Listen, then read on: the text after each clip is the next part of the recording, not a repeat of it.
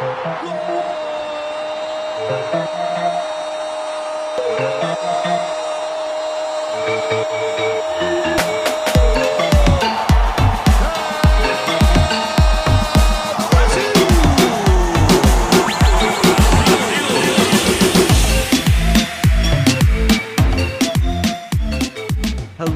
and uh, welcome back to the Smoking Snake Podcast. This is episode 66 of the world's only English language podcast, all about Brazilian football. I'm your host, Peter, joined as always by Enric.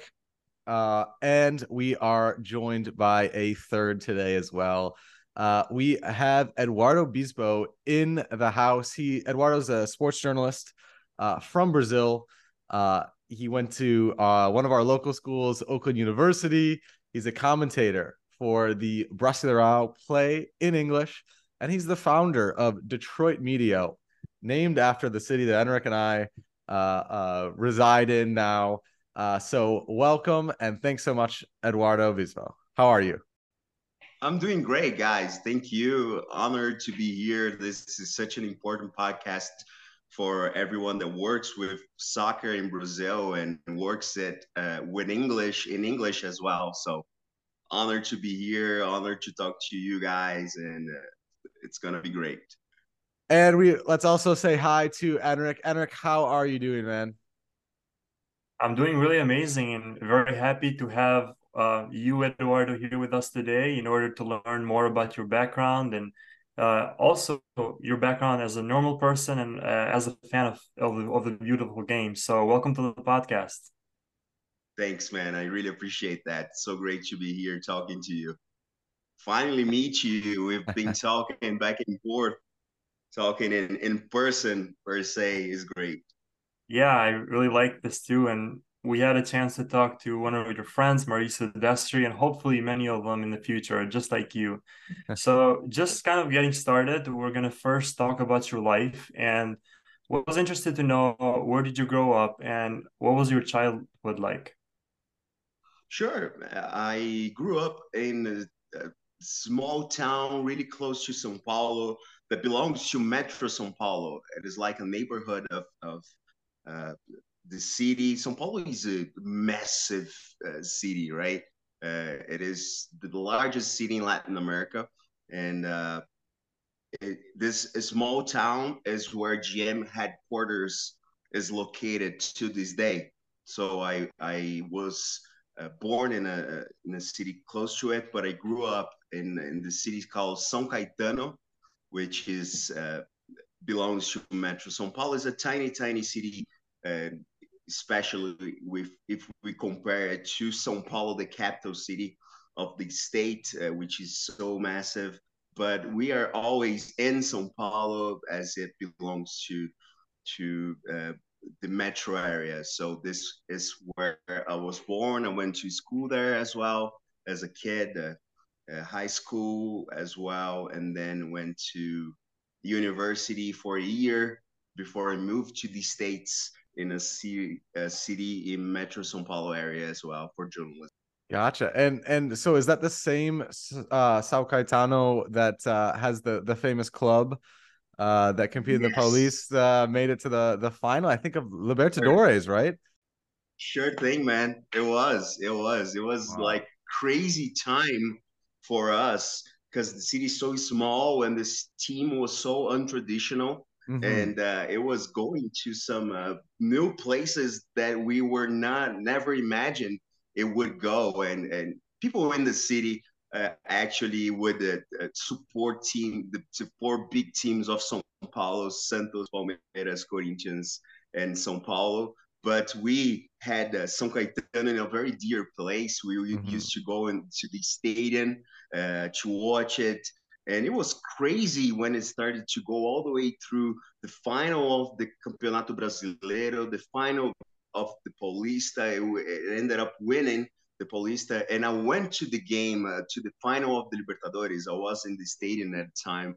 Wow. It was really disappointing, man. It was so close. It was so, so close. But uh, it, and from there, the team went downhill and it, it is just uh, uh, as it was supposed to be from the beginning a tiny uh, team from a tiny city, but that time was crazy, man.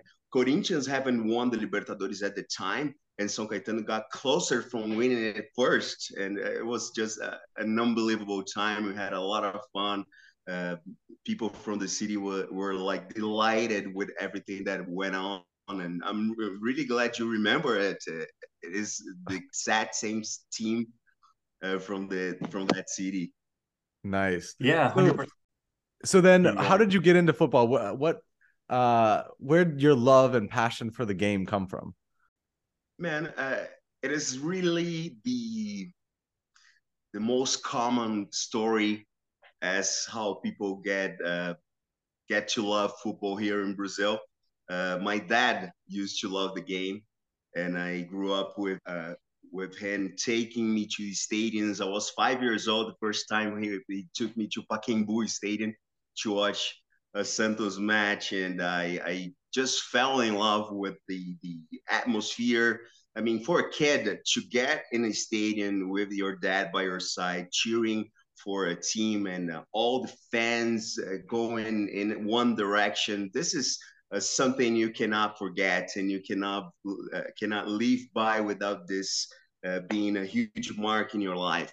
So this uh, was really important to me. I remember this as it was yesterday, and uh, this is when I, I start I start loving the game and, and following it with more passion, watching it uh, with my dad and following following the, the tournaments and following uh, uh, all all the teams and and learning the history of the game. I always uh, liked history, so I I like to connect both things, and I I to to this day I try to put a little bit of that within within my my broadcasts when I'm talking about the games, which is bringing a little bit of the history behind of it and the importance that the game has for the city and for the country. And so, since I was a kid, this is something that brought that that I had like a lot of passion towards. And uh, so I, I started loving it, and and of course, uh, I love the sport in general, but having a team is, is, something that pushes you forward to love it even more. And Santos in my life was something really, really important and still is. Uh, we, I'm a, I'm a sports journalist. I try to be uh, professional, and, and I think I, I do a good job with that because I love the game. But it is important, in my view, to to actually be a good uh, sports journalist if you don't support any team, because you gotta have a background, and you you take and you build this background by loving the game and loving the team. So that's uh, pretty much what happened to me. And this is the pretty standard story for people that love the game. That started watching it with family. In this case, my dad, my my mom's side of the family, they were all Palmeiras supporters, and uh, my grandpa, he was from Italy, and uh, he really tried to push me through and and and for for me to support Palmeiras, but my dad ended up winning the battle and I became a Santos fan at the time. So that was pretty much it. And, and career wise, it was a pretty easy decision for me for the, the, the way I, I love the game to to continue following it in, in other directions of my life. That's very cool. And yeah, you talked about a bunch of things. And be, before you said about uh, São Caetano reaching the Copa Libertadores final, I believe that was against Olimpia, which is not like a, historically that's been winning things a lot uh, when it comes to South America. Obviously, you have Brazil and Argentina, but still 2002 a legendary year for the national team, and it would have been even better if São Caetano managed to win that. And moving on to your life, uh, you talked a little bit of uh, living not only in Brazil but also in the U.S. and was curious when did you come to the United States and what was it like for you moving to a different country, different society? Did you have any language barriers or anything like that? Sure, sure. Uh, talking about that, I mean, as I told you guys, uh, the city I was from was it was GM headquarters, and that was was where my dad used to work at the time. My dad has been working for the auto industry for 45 plus years, uh, so all his life has been part of it. And uh, at a time, it was back in 2009. Uh, it's been a while. Uh, we had the opportunity as a family to move to the US and leave the headquarters of GM in Brazil to the headquarters of GM in the US. So we moved to Rochester, which you guys know really well, uh, and it is really close to Detroit. And uh, it was a huge uh, shift in our lives. I've been working, I've been studying journalism for a year. I was able to transfer it to Oakland University at the time. And uh, man, I hold Detroit and Michigan really dearly in my life to this day, and also uh, as my family. We love this time of our life, and we cherish it a lot. All the experiences, all the learning, all the uh, all that we were able to grow as a family, and uh, all the things we had to overcome together. But it was great, man. I I love the city. I love the state. I I really um, were able to to experience all of that. I love sports in general, so I became a huge Lions fan as well. I so it, it continues to be terrible to this day to to be a Lions fan, and I think I I have to uh, at a point of my life I had to decide will I be a Santos fan or a Lions fan because both this is impossible mentally speaking it is way too hard. So, but at the time, I I used to go to Ford Field a lot. I worked at NBC for a while, WDIV, and I was able to cover some high school football games at Ford Field. And man, it was a great opportunity in my life. I have Michigan and Detroit in a very dear place. I have a tattoo, man. I showed Henry a while ago, and that's the spirit of Detroit. I, I, I don't know if you can see it and uh, it is pretty similar to the one Peter has in his uh, uh, Rudy right there, right there. And the, this is how uh, Detroit is important to me. It was a great time. I three I, I, spent three years there, and I wanted to come back to Brazil at the time. I don't regret it. It is my country. It is my country uh, culture. All my family's in here. Um, all my friends are in here, but man, I left a whole lot of friends and a whole lot of experience right there in, in Michigan. So uh, I really want to come back to visit really soon. Uh, maybe meet you guys in person, but this is a very important part of my life. The three years I spent in Detroit, in Rochester, studying at Oakland University, it, it has a huge amount of importance in my life until this day. So I hold this in a very dear place in my heart for sure. Yeah, definitely. You have to come back at some point and meet with us, not only through the camera, but also in person. As you said, it would be actually cool. And one of the things that surprised me a lot was the fact that you went to Oakland University and we shared a little bit of a time frame with each other, despite not sure. knowing we were at that time. So I think you said that you went to OU between 2019 and 2021. I graduated in 2022. So there were two years in there, uh, maybe during COVID, which still would have been hard to meet, but I really regret not knowing you before that. So tell me a little bit about the experience at OU and did you decide to major in journalism because you like sports overall, or was it because you had done something prior when you were in Brazil at that before that point? I think uh, I at the time we were talking about going back and forth with matches messages i wasn't that clear because i went to ou uh, back in 2009 has been a long time ago so i, I left I, I graduated in 2011 so it's been like 10 plus years that that happened and i left michigan in 2012 so it's been a while. I don't think we, unfortunately, we didn't share that time frame. But, man, OU was really important for me. I mean, I grew up as a person and as a, a professional a whole lot because the, the the the things I had to put myself through it, it was really hard and uh, at the same time it made me to it made me grow up a lot. So it was the first time i left the country and uh, straight up i had to go to an american university.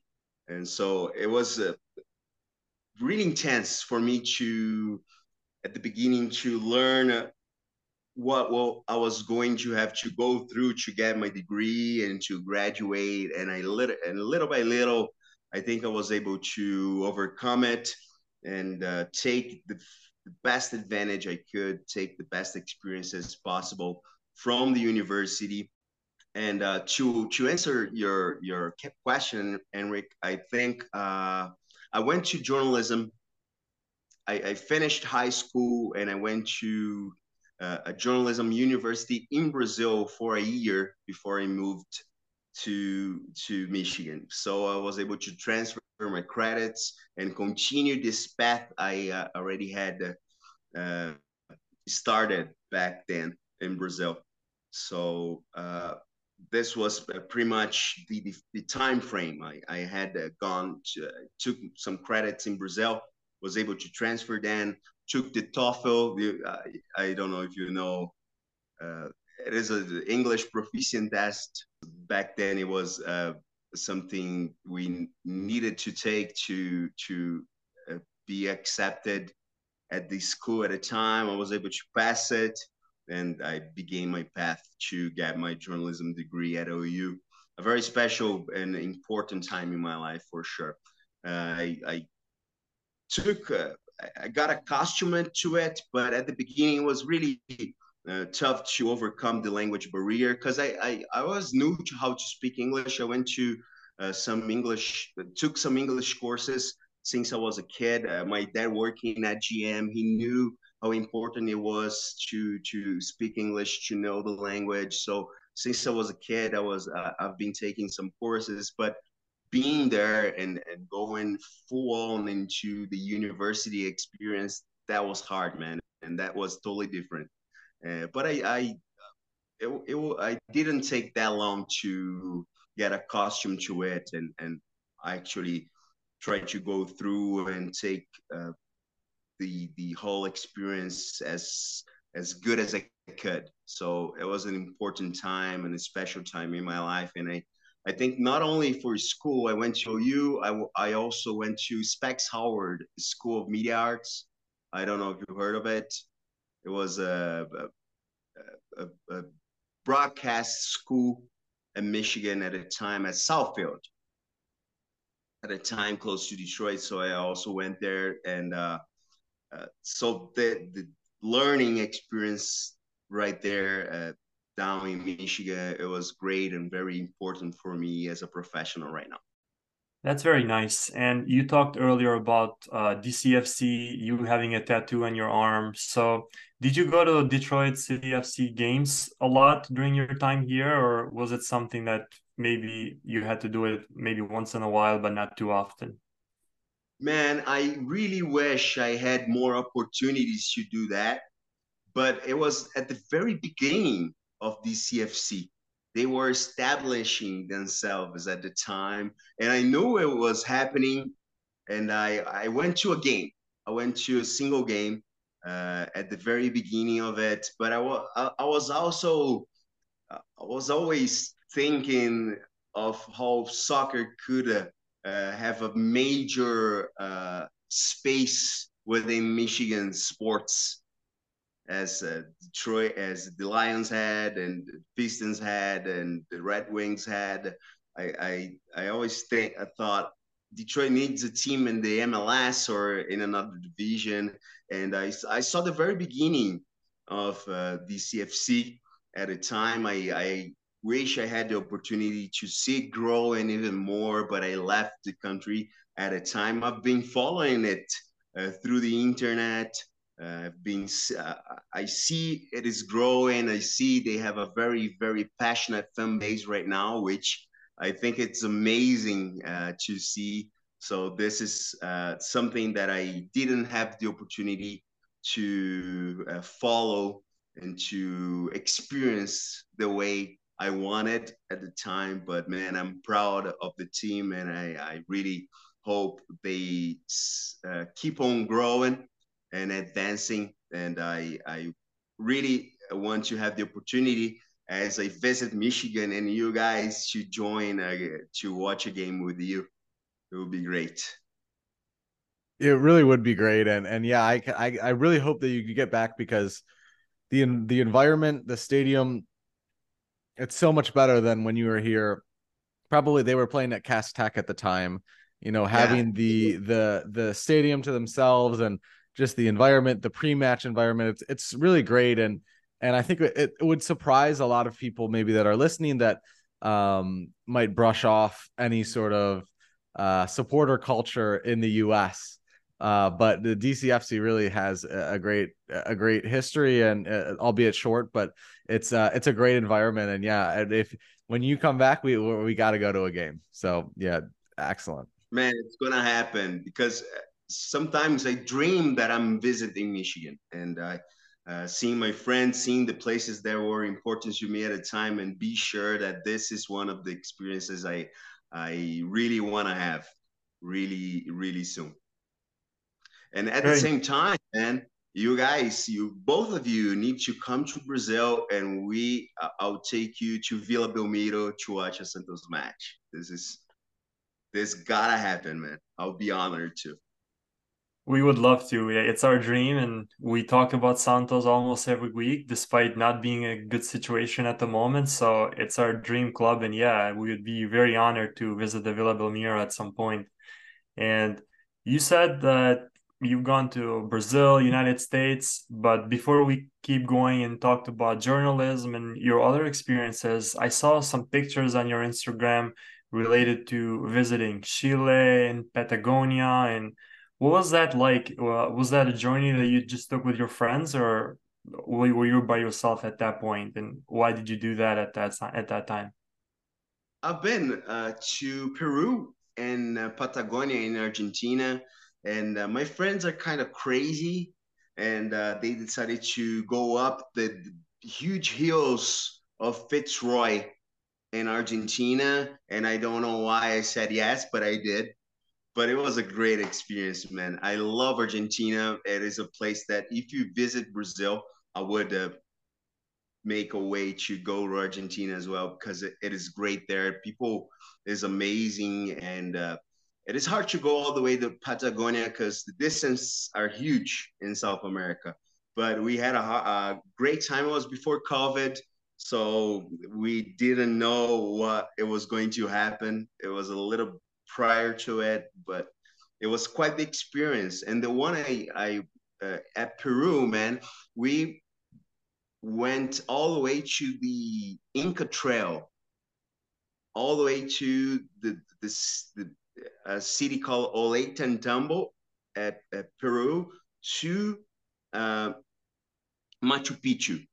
So we made all uh, the, the, the, the trail by feet. We spent four days walking in the middle of the, the, the, the, the forest and uh, went up and down hills uh, for four days straight to get to Machu Picchu.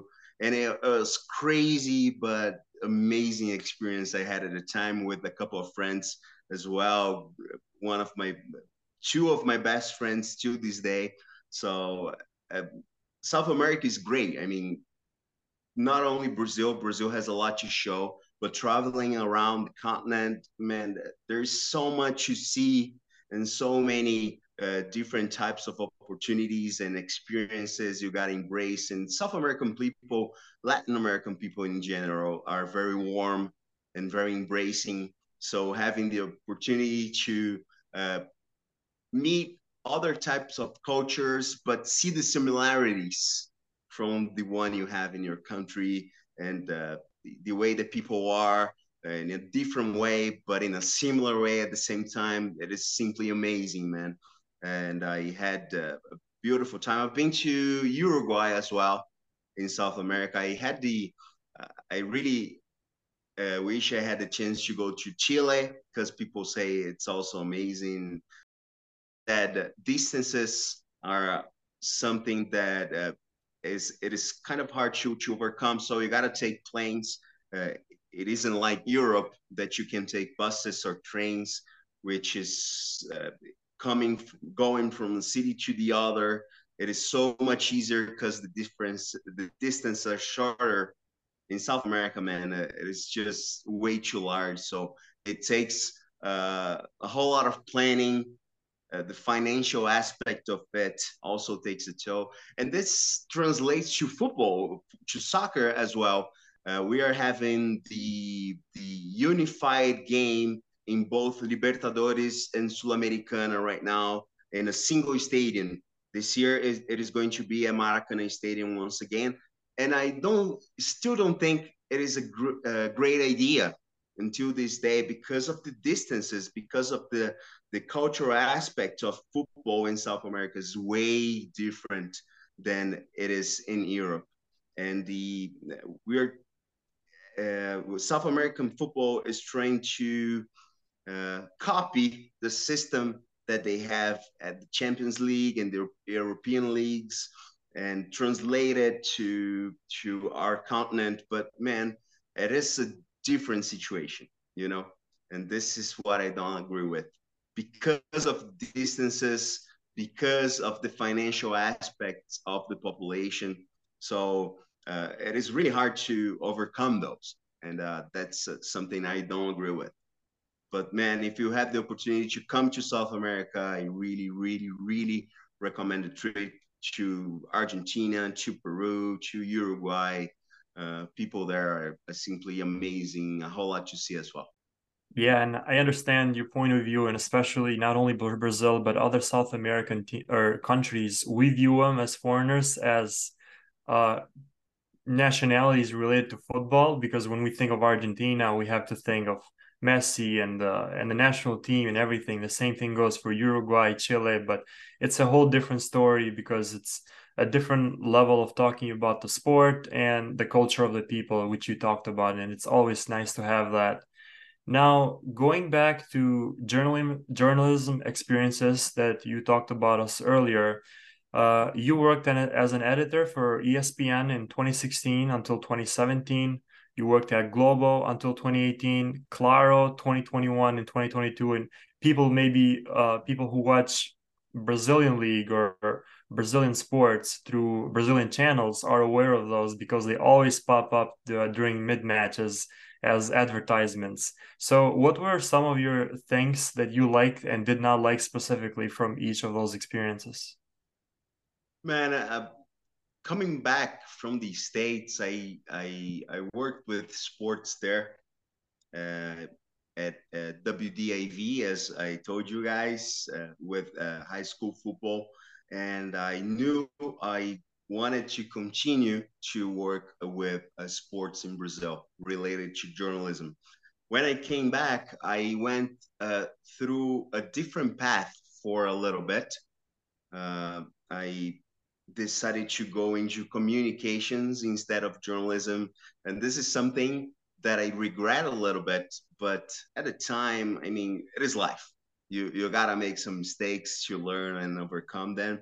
And uh, I spent a couple of years uh, working with communications before I actually decided to leave it behind and go pursue what I really wanted to work with, which is sports journalism and uh, I had uh, many opportunities. Uh, two of them were the most important ones, the ones you just mentioned at ESPN and at Globo. Those were really important. Those really uh, uh, helped me develop as a better professional in, in my career. And uh, those Globo is really, really important in the history of uh, sports in Brazil, especially football. This is the, the, one of the largest broadcast channels in in the, the, the planet. It is really really big, and uh, if you think of football in Brazil, teams in northeastern Brazil very often support teams from Rio de Janeiro, Flamengo, Vasco, Fluminense, Botafogo. And why is that? It is because Globo is a, a broadcaster from Rio that used to broadcast uh, games from Rio throughout the entire country. So it is really, really common for you to go to northeastern Brazil, North Brazil, and meet people that uh, support Flamengo, for example, or Vasco. So uh, this is how big Globo is at the time. And uh, ESPN is a newer um, channel in Brazil, uh, but the experience there was really, really intense. They took journalism really, really serious there, and I was able to uh, perform and, and work in, in coverages uh, that really stuck to my mind, and I really lo- love remembering about them. Uh, all the passion and all the the, the aspects of uh, prof- at, a, at the professional and emotional level of, of, sport, which is really, really hard to take apart one from, from the other. And I was able to balance those out uh, at my time at ESPN. And those were great. Those were really, really important to me. I was able to meet some of the guys that still work with us uh, to this day with the Brasileirão Play at the time, especially at Globo. I don't know, Bito Brazil. I you might have heard of him. He he do some he does some games with us as well, and also John Cotfield. He is very often with us there. They used to work at Globo at the time, so I I knew then from that time, great guys, amazing guys, and uh, uh, it was such a great experience. Both of them, in fact. Uh, the, the, the toughest and the, the, the, hardest aspect to to it is the situation that journalism has been having not only in Brazil but throughout the world. Uh, the financial aspect of it and the downsizing of operations really are are really overcoming uh, what we wanted to uh, have as a professional, as a profession itself, as a way to develop uh, your career. Uh, so, and this is a something that is going on uh, throughout the planet, and uh, we just gotta adapt to it. But it's still a it's still a pretty hard path for people uh, getting their degrees in journalism right now to go uh, to understand how different medias are really uh, taking over. And uh, so we are we are living in a, a transitioning time uh, regarding that. So it is really hard uh, sometimes to understand the balance between because when i was a kid tv was the thing the major thing. So for my parents and for my older friends uh, talking about uh, being at Globo. It was the the the top of uh, anyone any career, uh, any journalism career at the time. But it wasn't the story and it wasn't the reality uh, for me no more because of the transition between medias. Uh, the internet took over, and I I really understand this is a good thing, but balancing things out at a time still a, a little challenging to say the least uh, and especially for those getting their degrees right now in journalism so uh, this is what this indeed was the hardest aspect of those experiences Nice. And I like how you transitioned from Globo experiences to Brasileirão play, which is what we're going to be talking about next. So how did you find this opportunity and how did you begin working for Brasileirão Play overall? It's uh, it is my third uh, season. Uh, I mean, uh, time goes by really fast, man. It was uh, COVID. Uh, COVID was still a, a thing at a time, and I was living with my family my dad has a little camp house really close to São Paulo, an hour away from it. So we were getting as far away as possible from the big city due to COVID. And uh, at a time, Brasileirão play became a thing, and they were uh, trying to recruit people that uh, knew how to speak English and uh, knew football. Uh, and I, I, I thought I, was, I had a shot friend, a friend of mine, uh, really set me up to an interview, and I I ended up interviewing with Ricardo Romani, with which uh, you might heard heard of a great guy. I worked with him at ESPN, uh, so we. Uh, I remember we did a mock game at a time, a São Paulo game, São Paulo and Flamengo game, uh, and uh, I passed. I, I got the opportunity to start working with them, and since the beginning, man, it was a great experience because the guys they are simply amazing. I really like those those uh, all of them. I mean, uh, Mauricio Destri is great. Uh, Anthony Wells, uh, Charles Mills, he's also great. Lazzarini, he's amazing. So the, the people work that you end up and Ferrantini, Marcelo Ferrantini, he's the greatest man. He's amazing. So those those guys that you ended up end up spending a whole lot of time with, and uh, they are quite the crew.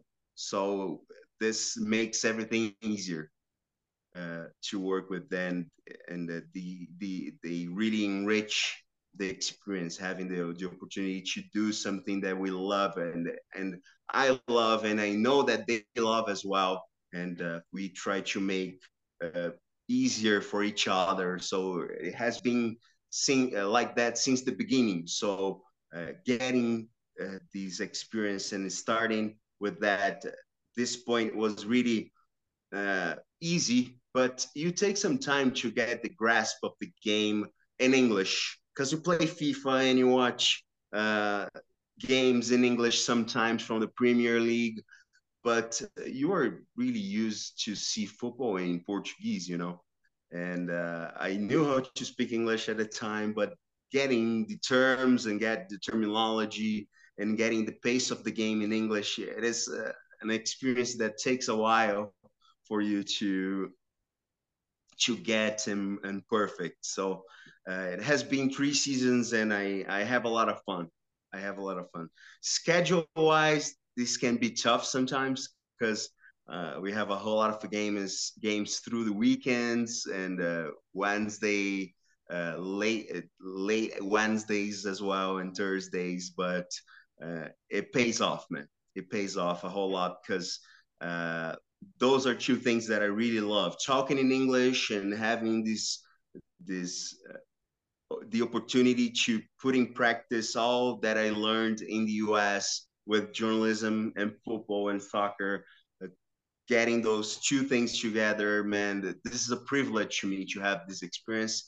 And I always do this uh, with a lot of passion, with a lot of preparation and study. Uh, I, I take it, I try to take it really, really seriously, not only because of the professional aspect, of the broadcast, which is, is great. And we are supposed to deliver a great product and we try to work our best and get prepared to do just that. But not only that, but because I love it, man, it, it is a great moment in my career because I'm doing something that I really appreciate doing. And I, when games end, uh, I, I really feel privileged to, to have those of these opportunities should be working with something that I really really like. So it has been great, man. It is the third season. I really hope there's more up ahead for us to continue to uh, do the Brasileirão. I love the Brasileirão as a tournament. I really believe this is a very, very competitive league. league. So working with it is uh, intense, uh, which I, uh, the toughest uh, the, the most challenging aspect of it is seeing the situation Santos is in right now. So, because it doesn't get any better, man. It has been three years, and I, I never saw Santos trying getting closer from a better path uh, since then. So I really, really hope to have a season that Santos flies a little bit higher. And uh, we were you were talking about that. I think we have a shot on on avoiding relegation, but it is going to be tough. It's going to be a really really tough year.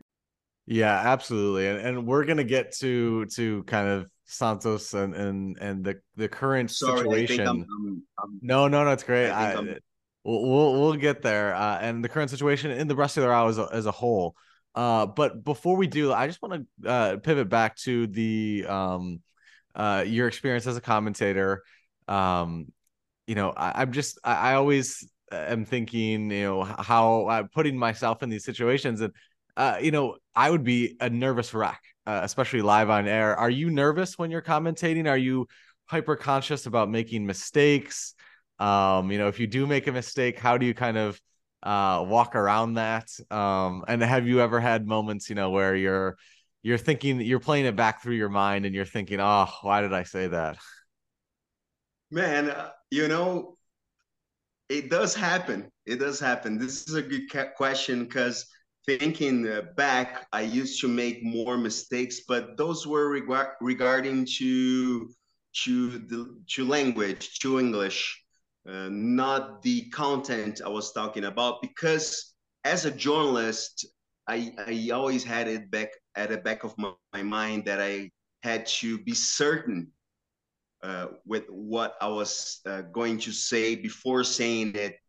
I always had that sense of responsibility with the things I was saying. So I used to study um, a, lot before the games to talk about the teams, and it doesn't avoid some mistakes. So regarding the content, I, as I am a journalism a journalist, I always had that sense of responsibility with what I was going to say. So I always make sure I was going to, I was saying the right information and not going straight w- with the things I had in my in my mind. Even though I was certain, I was certain about some things. I always research and make sure. And this is something that goes through the back of my mind due to my journalism background and uh, something that I, I'm pretty used to. Uh, but I have not a hard time going back when I, I knew I made a mistake and uh, correcting myself because it's uh, part of the game. You you got to do it, and I think it is uh, more sincere when I make a mistake and go back and correct myself. This uh, really makes people think that I'm I'm taking it seriously when I do that. And we are going to we are gonna make some mistakes from time to time. It happens, but we always try to uh, really be professional and uh, study before the games and knowing what we were talking about.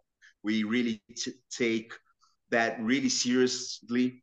Not only me, but all the guys. We uh, really uh, take it with a lot of responsibility. But mistakes are going to happen, man, especially with the the language. I, I think my English has been a little bit rusty. It has been a, a, a long time. I left the, the US and I, I, I know I'm, I'm going to make some mistakes, and that's fine. I, I think I can go around it.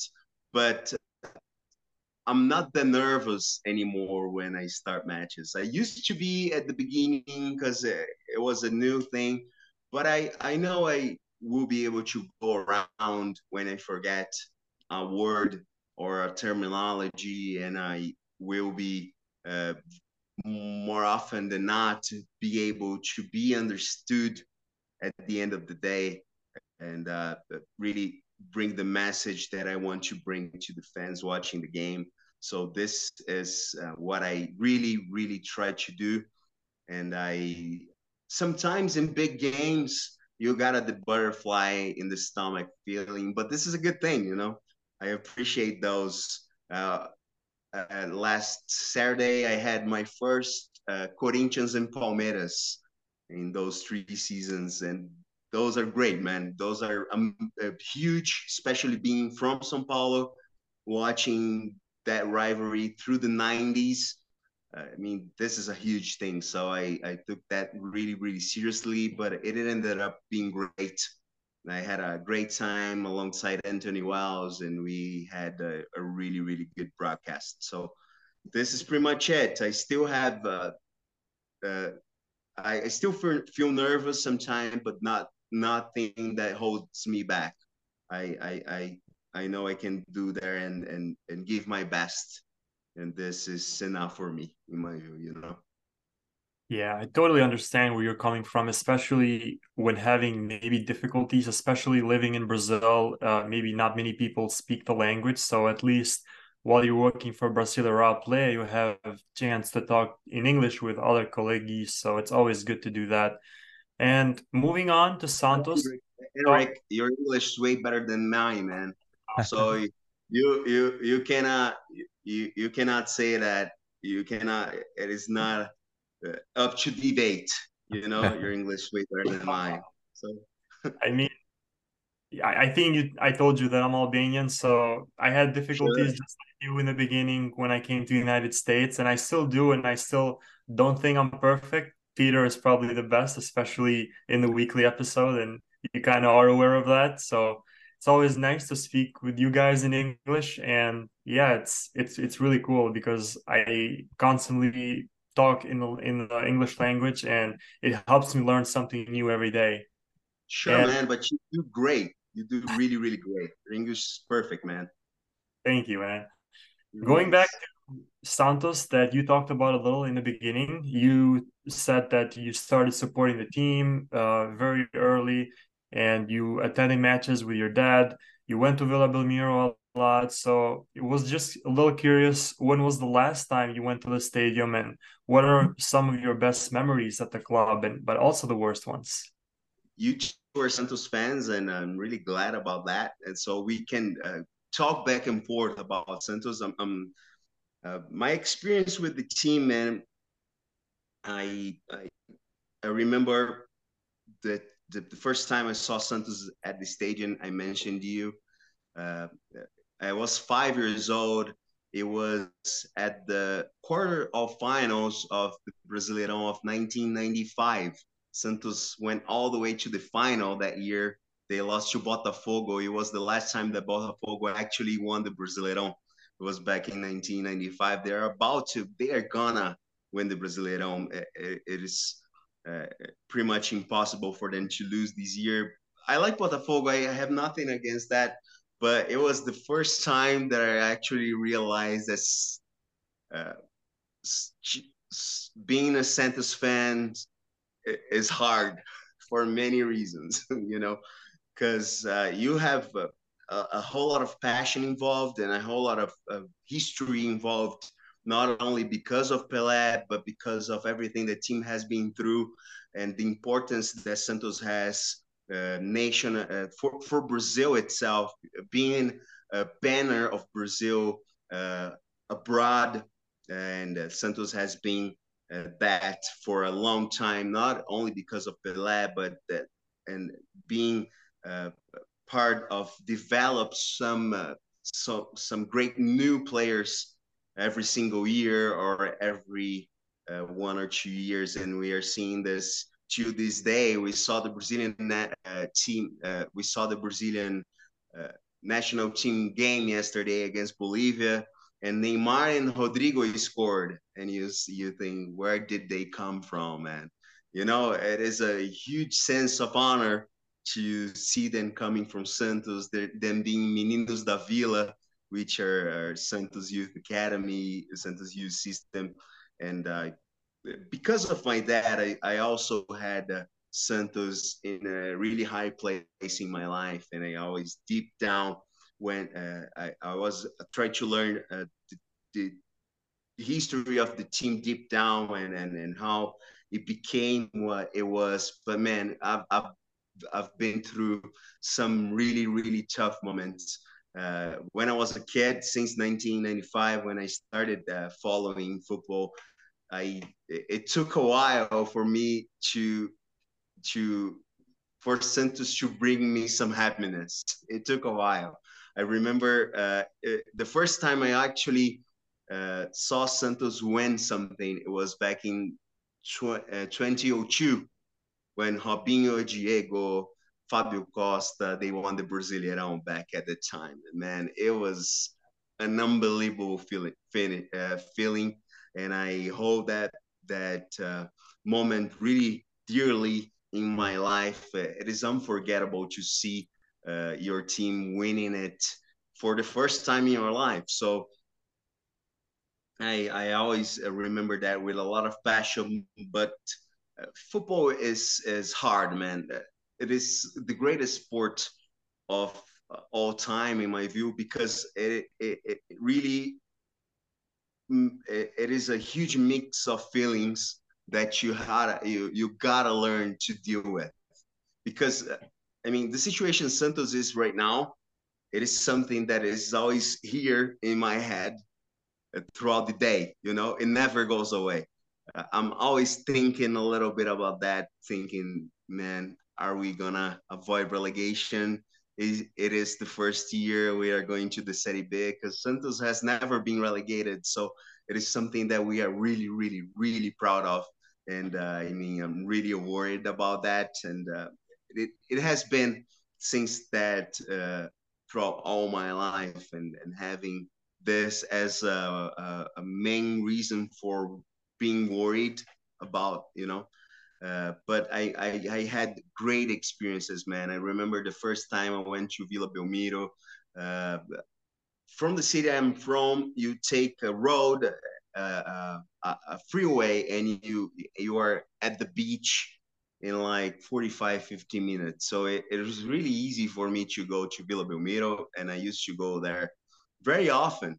I went the last time I went there, it was at the at the Paulista state championship. And I had tickets to see Santos and Flamengo uh, to the Brasileirão this year. But uh, you remember that game against Corinthians when Santos fans threw fireworks at the the pitch yeah. and mm-hmm. it was closed. It was the game right prior to it, so uh, I, I couldn't go to the game after that. But man, uh, that moment in 20, uh, I, I, went back and forth uh, because talking about Santos it is a huge uh, amount of feelings that I, I, I, I try to describe. Uh, it is, it is uh, something really important in my life, but those moments are really important. The, that tournament, that uh, 2002 uh, Brasileirão title, the one in 2004 also really really important. And of course uh, when neymar took over man it was i was living at the states at the time and i it was hard for me to be far away at that time because santos was so good so amazing and i couldn't see it in person. But i i was able to see neymar at the pitch with santos when i went back to brazil back in 20 12 i went to many santos games because I, I i thought okay i was far away from it and i gotta be present. I gotta see it with my own eyes. So I was, I was able to watch santos with neymar and that was also a marvelous time and uh, we knew what he was going to become you know?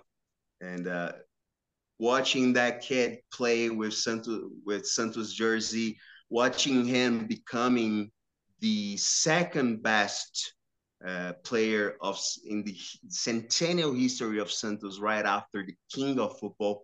It was uh, uh, uh an amazing thing to witness. Witness. I think he has made uh, some uh, mistakes throughout his career since he left the team, and I, I thought that he could have been way bigger than he already is, and he's an amazing player. I love Neymar to this day, but I I think he could have uh, become really even bigger than he is right now. But I, I'm really, really hopeful to see him wearing Santos jersey once again in the future.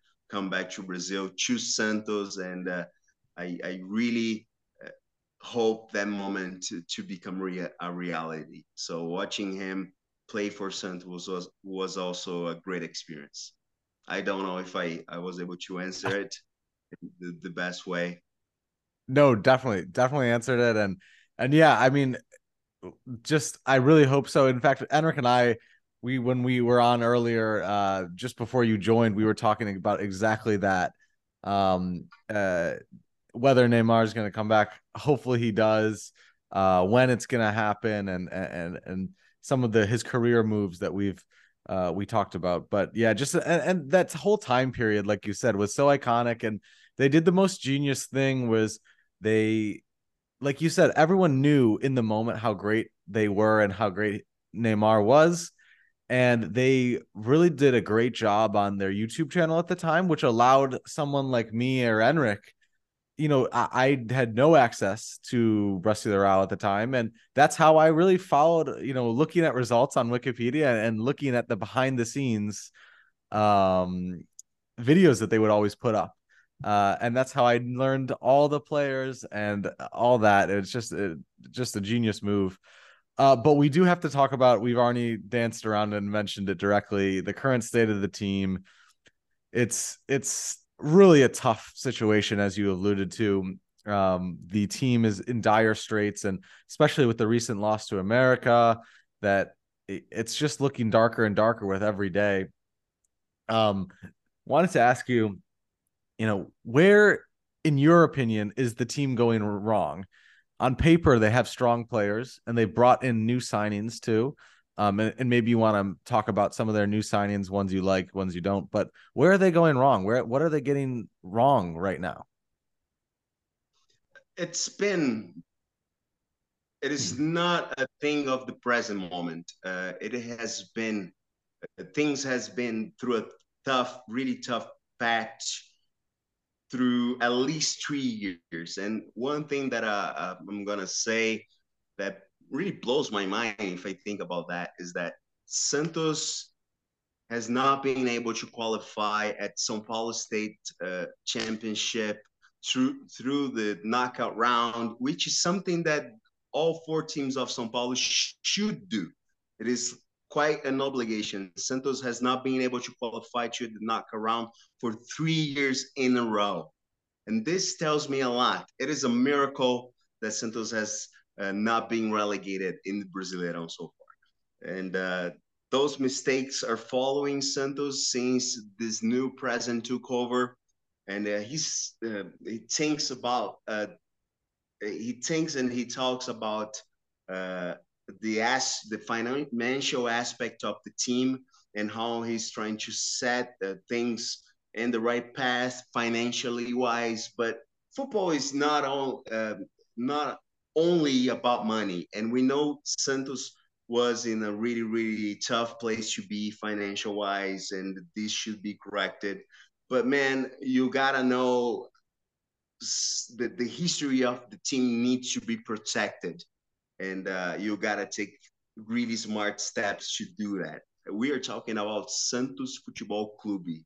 This is one of the greatest teams in the history of the game and you gotta do everything to protect the brand and protect this history. And I don't think that Rueda, the current president of the Santos of, of Santos, has been doing a great job since he took over. Uh, not great names have been joining the team, and uh, we are playing like a smaller side, you know, and we are hiring and signing players as a smaller side. And uh, coaching wise, Santos has made uh, many mistakes uh, since Rueda took over as well. Uh, we can talk about maybe Paulo Turra. He has uh, been really bad. Odair Hellmann did a terrible job at the beginning of the season. I think uh, Diego Aguirre can correct some things, but I don't think that Santos had uh, a, a really great transfer window. Uh, this worries me a lot because uh, defense wise, Santos has some problems. Wingers, Santos has some problems. We have some really good front players in my view. I really like Marcos Leonardo. I think Soteldo can uh, uh, overcome some difficulties and uh, once again start to do uh, to play well. But we have some really uh, great problems all around regarding players because Brasileirão is such a competitive tournament and you gotta have a decent team to compete every single week. And if you don't, and if you depend only in a single player or in a in two or three players, those are going to be uh, to get hurt at a time of the season or be way tired and not be able to play, and the team is going to to feel the absence of those players. I don't think that Rueda and Santos managers have prepared well for the situation uh, they knew they were going to face this season, this Brasileirão, which is one of the toughest in history. Uh, we always uh, say that uh, throughout broadcast, Brasileirão uh, has 20 teams. From those uh, 20 teams, 15 Brasileirão champions. So the stakes are so high, you know, and, and Santos should be competing in another level. I think, I think man, it is really tough for me to say it. I think we have a shot um staying in the the Serie A, but man, it's going to be tough until the end. I think we gotta uh, be prepared for the worst. Uh, for the worst, if, if, you know what I mean. Uh, situation doesn't look good. Um, it's gonna be tough, and uh, Santos has the three following Santos games are key in my view. Santos is going to face Cruzeiro at Vila Belmiro right now.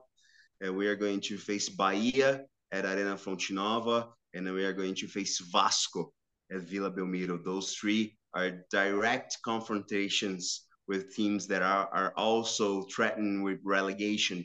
And Santos gotta win those three games. Not tie, gotta win those three games, especially those at Vila Belmiro this is going to be key for us to stay at the elite for the upcoming season. I think Santos can manage it, not only because of the players and and the coaches, but because of the fan base that are going to the Vila Belmiro. Santos supporters are great, especially there at the stadium. The atmosphere uh, really pushes the team forward and has been pushing the team forwards historically. So this is going to be another opportunity for Santos fans and Santos' huge fan base to push the team forward and win games when it it is mo- most needed.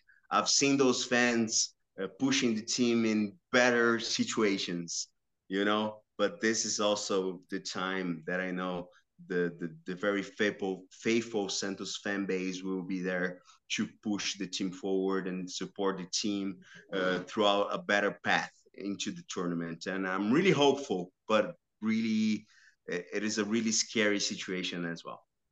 What do you guys think? Well, hopefully we avoid relegation, but me and Peter were talking on the last episode of teams that can potentially be below us. And I said, uh, if there's teams that are going to finish below us, that they have to be America and Coritiba, and then we need two more being either Goiás, uh, Cuiabá, and Bahia. And I think maybe uh, Cuiabá can escape, but Goiás and Bahia need to go down in order for us to escape because Vasco da Gama seems like a team that will be reviving in the coming weeks of the Brasileirão. So hopefully things turn up best for us. But you talked about crucial matches, and uh, a couple months ago, actually six months ago, in the Campeonato Paulista, Santos played a very crucial match in, I believe, the second last game of the of the rounds uh, and it was against Ituano. It was a game, a must-win match that we needed to win in order to reach the next stage, which you said we haven't done in recent years. And uh, on top of that, we also needed Botafogo of Sao Paulo to avoid winning against Sao Paulo. And Sao Paulo did a good job. I believe they won three or four one. But on the other side, Santos loses 3 0. And it's really a shocking result knowing that the fans have been desperate to achieve such a great result as you mentioned earlier. So going back to our instagram dms you mentioned that you attended the 2014 campeonato paulista final between santos and ituano which i remember really well and i was watching that live during my time living in albania and watching those penalty kicks i still remember the exact feeling how afraid or not afraid but scared of the a potential loss would cause to me and we ended up losing. It was a really damaging moment. So wanted to know uh, what were you going through at that time uh, in the stadium and what were you feeling during the penalty kicks for santos? Man i, I was able to get tickets for the first game. It was a, a double match. I, I determined is the, the return fixture right I was able to to be able at the stadium. It was at, at Pacaembu Stadium at the time for the first game, the one that Cicero lost at the penalty. Uh, he had the opportunity to win that match, and I was really hopeful, man, that Santos uh, was going to turn things around and and win the trophy at the time because Santos has been able to win three recent uh, Campeonato Paulista at the time with Neymar, and uh, uh, Neymar has a crazy statistics in, in, in his career is that while he was playing for Santos, he has never missed a single São Paulo state final in his entire career. So I was really accustomed to the situation to, to see Santos winning it. And uh, I really thought that at the time Santos was able to uh, was going to be able to come from behind and, and win against Ituano. But penalty shootouts are crazy and uh, anything could happen, you know. I was really disappointed at the time, but I, I thought that Santos was going to have a great year in the Brasileirão, which also didn't happen and uh, things started to go downhill from from that that moment. But uh, you know, uh, Ituano has been uh, a nightmare for Santos since then. Not only in that situation, but I mean, uh, Itu, which is the city that Ituano is located, is really close by to São Paulo, and uh, really great people live there, but the team has been a nightmare for us, man. I, and I really, really hope that Santos is staying the elite for 2024 and Ituano don't qualify because they have a shot. Because this is going to be a nightmare to see them fighting in the elite. This this has been a nightmare scenario for Santos uh, for sure, man. Yeah, and they had they were so close last year as well. Enric and I watched the uh they played Vasco on the last day, I think. Yeah. Uh and uh man, that was close. Um but man, Eduardo, this has been great. Uh you can't leave. We're to end it here in a moment, but you cannot leave without a small prediction. We ask all our guests. but since I think it's obvious. You've already said Botafogo are gonna win. It's likely they're gonna win. Uh, you've also said the Santos are gonna stay up. So those are my two predictions that we usually ask. So I'm gonna ask you this because this is a very interesting question, and there's a lot of teams that are vying for this spot. Who finishes right after Botafogo? I mean, the teams are piled up very closely. You've got Palmeiras, Gremio, Flamengo. I'm looking Fluminense. Uh, even even Red Bull Bragantino is is in sixth place at 36 points. Uh, so in in your mind, who's finishing number two?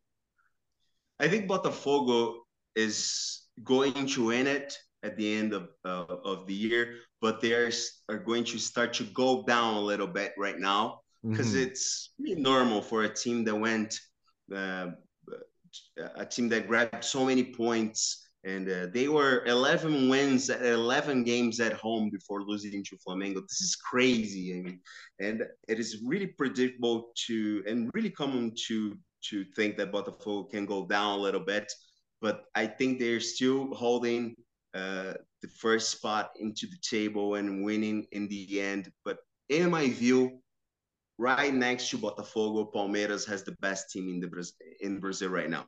And I not only think that they are going to finish second into the table, but I also think that they're going to win the Libertadores as well. They are the best team between amongst the four, which is it is really hurtful for me to say because they are huge rivals, you know. And I have many many friends that we mock around, uh, and they are Palmeiras uh, fans, so this can take a toll on me as well. But that's fine; it is part of the game. And I, I think Palmeiras has been great. Abel Ferreira is a great coach. And uh, unfortunately, I live really close by from, from Palmeiras Stadium. So I see all the fans crazy all the time. And, and I, I really wish uh, I was in a different situation. But I think Palmeiras is going to finish second uh, in the Brasileirão, not from uh, uh, not many points away from from Botafogo. This is my predict, and I think Santos is going to stay uh, amongst the elite. This I like prediction. it. I like it a lot, and I we're all. I think Enric and, I we're still optimistic, like you said. Uh, these next few games, and uh, I we said I think on the last two episodes that this period for Santos is so crucial. These games, and we already dropped America. These games, like you said, need to be wins. Three points, nine points total. It's got to happen. But anyways, Eduardo, so great having you. Uh, just really quickly, uh, where can people find your stuff? They can reach me at du.bispo on Instagram. That's du.bispo.